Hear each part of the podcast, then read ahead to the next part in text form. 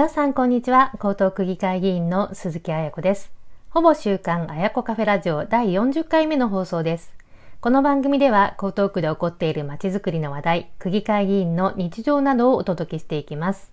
ほぼ週刊彩子カフェラジオも40回目を迎えました。あの毎週できるかあの結構不安でほぼ習慣という名前にしていたんですけれども去年の5月から毎週欠かさず配信をすることができましたのであのお聞きいただいている皆様には本当に感謝をしています。ありがとうございます。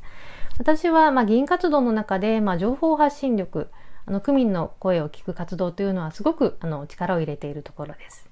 で区政府国座談会あやこカフェも141回ということで12間2年間欠かさず毎月やっております。で駅前の活動も、まあ、選挙時期を問わずに、まあ、地元の豊洲とか辰巳、まあ、そしてあの区役所のある東洋町などを中心に毎週コンスタントにやらせていただいております。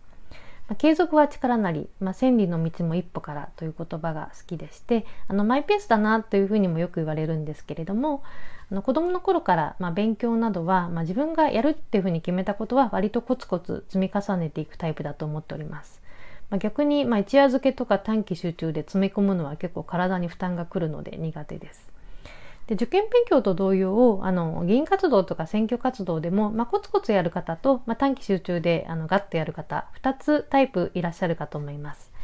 で次回の区議会議員選挙は、まあ、4月23日が投票日ということであと3ヶ月後に迫っております。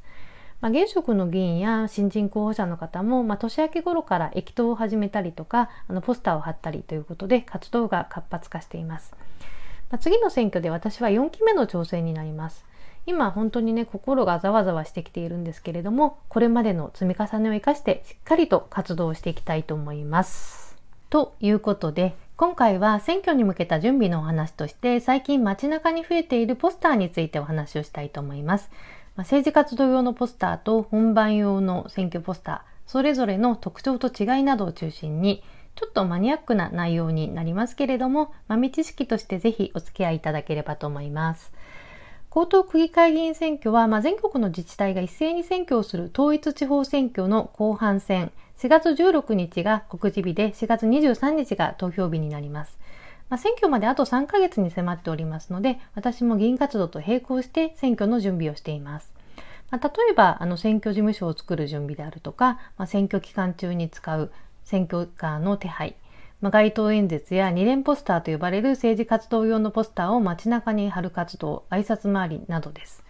皆さんも最近駅前やスーパーで演説やチラシを配っている人が増えたなとか、まあ、いろんな政治家のポスターが街中に貼ってあるなということで、まあ、いろいろお気づきの方もいらっしゃるかと思います。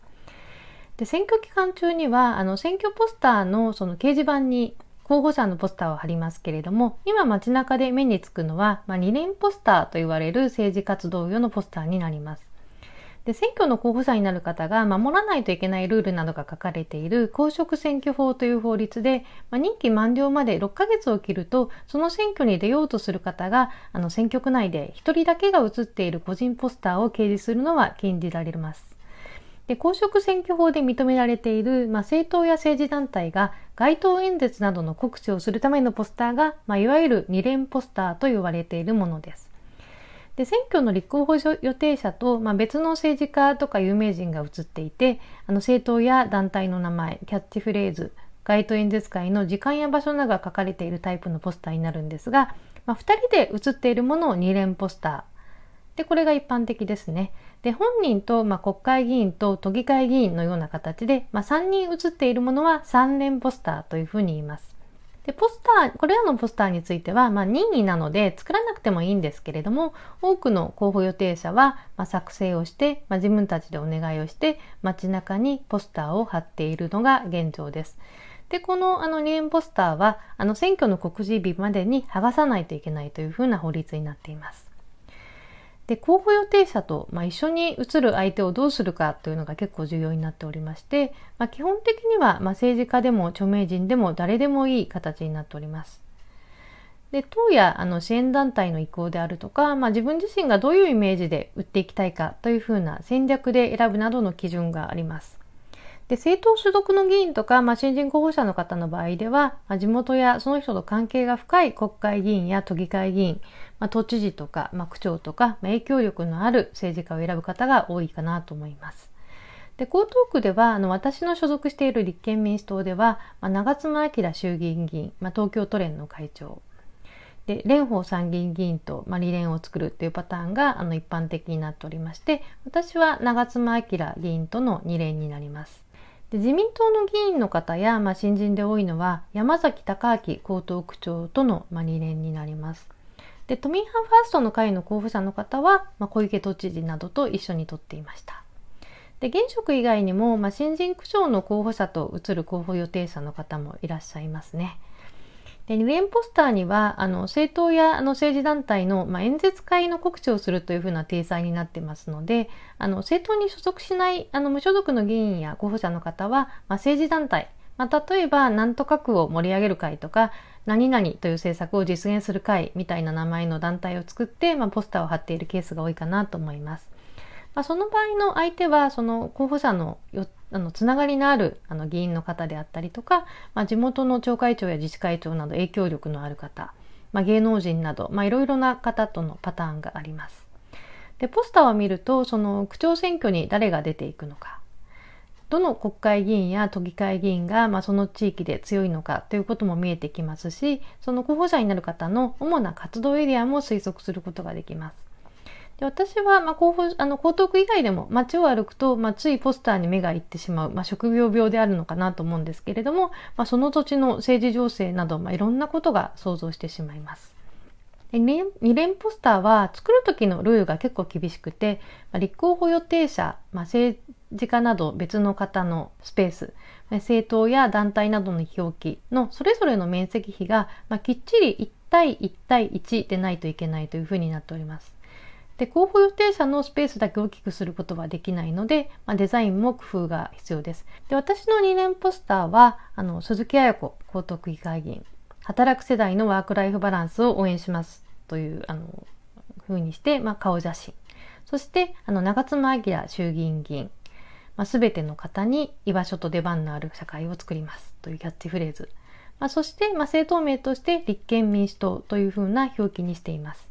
まあ、色は私のところはイメージカラーのグリーン、ティールという青緑系。で、長妻あの明議員のところは水色。で、政党の部分は白地に立憲民主党のカラーのブルーというカラーリングにしておりまして、まあ、結構ね、爽やかな感じに出来上がっているなというふうに思います。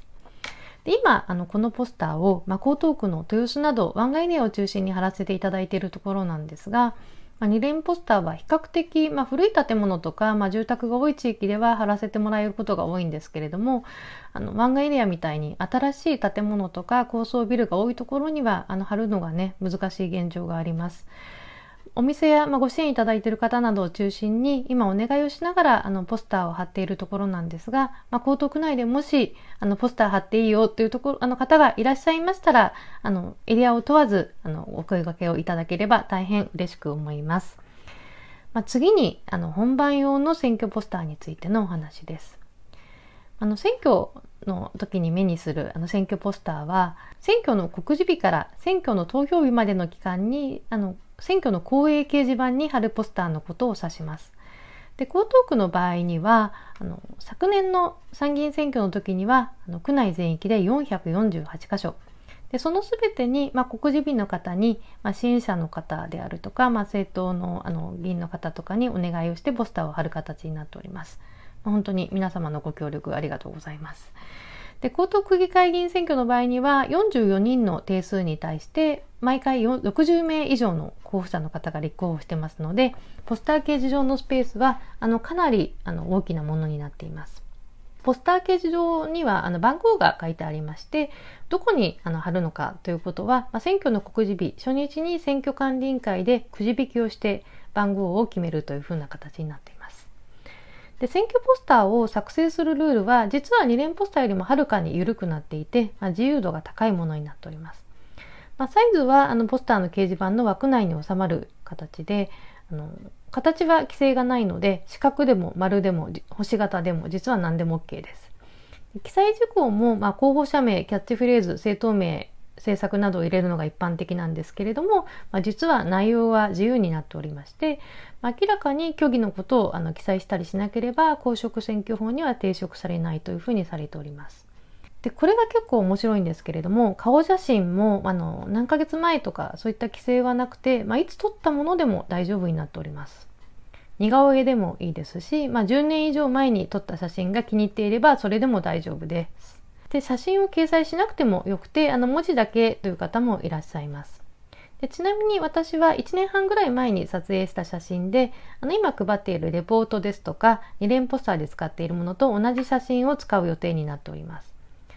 で同僚の議員とか他の自治体のあの議員の方に聞いたところ、まあ、写真を撮り直す方もいらっしゃいますけれども4年前の選挙と同じ写真を使う人であったりとか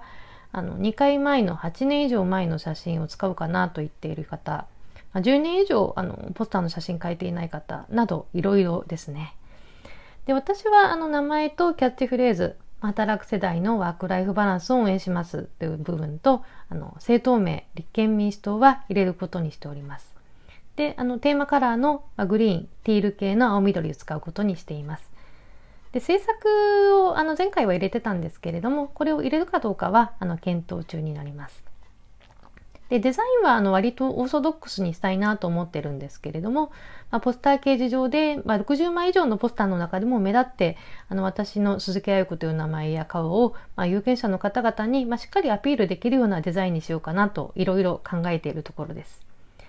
でちなみにあの2021年の江東区政世論調査ではあの東京都議会議員の時の選挙のものなんですけれどもあなたが候補者を選ぶのに役に立ったものは何ですか？というあの質問で1位は選挙広報で54.3%だったんですが2番目に多かったのが候補者のポスターで25.1%。ということで、まあ、選挙の本番ポスターをどう作るかというのは、まあ、とても重要です。